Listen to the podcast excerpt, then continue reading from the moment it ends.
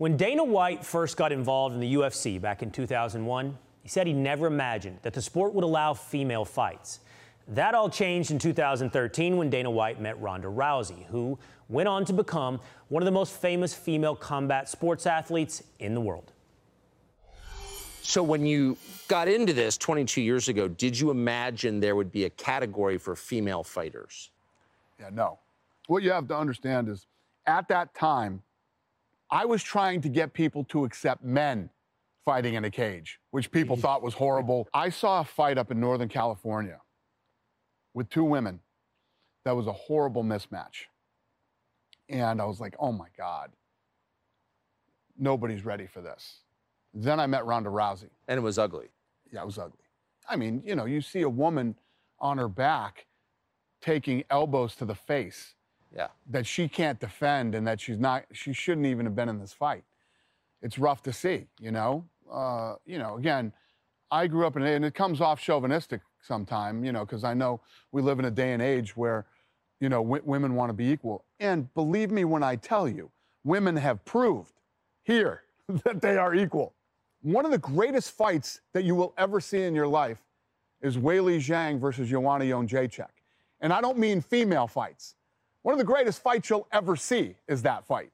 So they have absolutely proven themselves. And people love the women's fights. And they're so tactical and they're so good. It's just, I didn't see it coming. And I didn't see it happening that fast. And women getting, even women who were boxing back in the day, it was like a novelty. They had no defense. So they'd stand in front of each other and just, you know, flail away, and, you know, people would go crazy, but nobody was like, wow, that woman is super talented. She's, you know, her style of fighting or this or that. Here, these women are unbelievable. They're very technical and very good. And you know from the numbers that the audience responds? No, the audience doesn't respond. The audience loves it. When I put a real good woman's fight on the card, a lot of people show up for that fight. They're there. When you ask them, you know, what's one of the highlights of tonight? Why are you here? I want to see Weili Zhang and Joanna Jędrzejczyk. I want to see, you know, Amanda Nunes versus Juliana Peña. I want to see Ronda Rousey. These women have become big stars. Yeah, famous. Yeah, it's awesome. Thank you. And what's different from us than any other, these women are as equal as the men.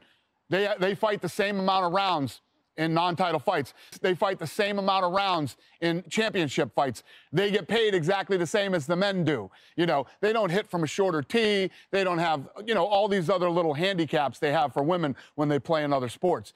It's absolutely equal here for women and men. The meritocracy at work. Yeah, that's not a ring that I or Tucker, I think, ever want to be in.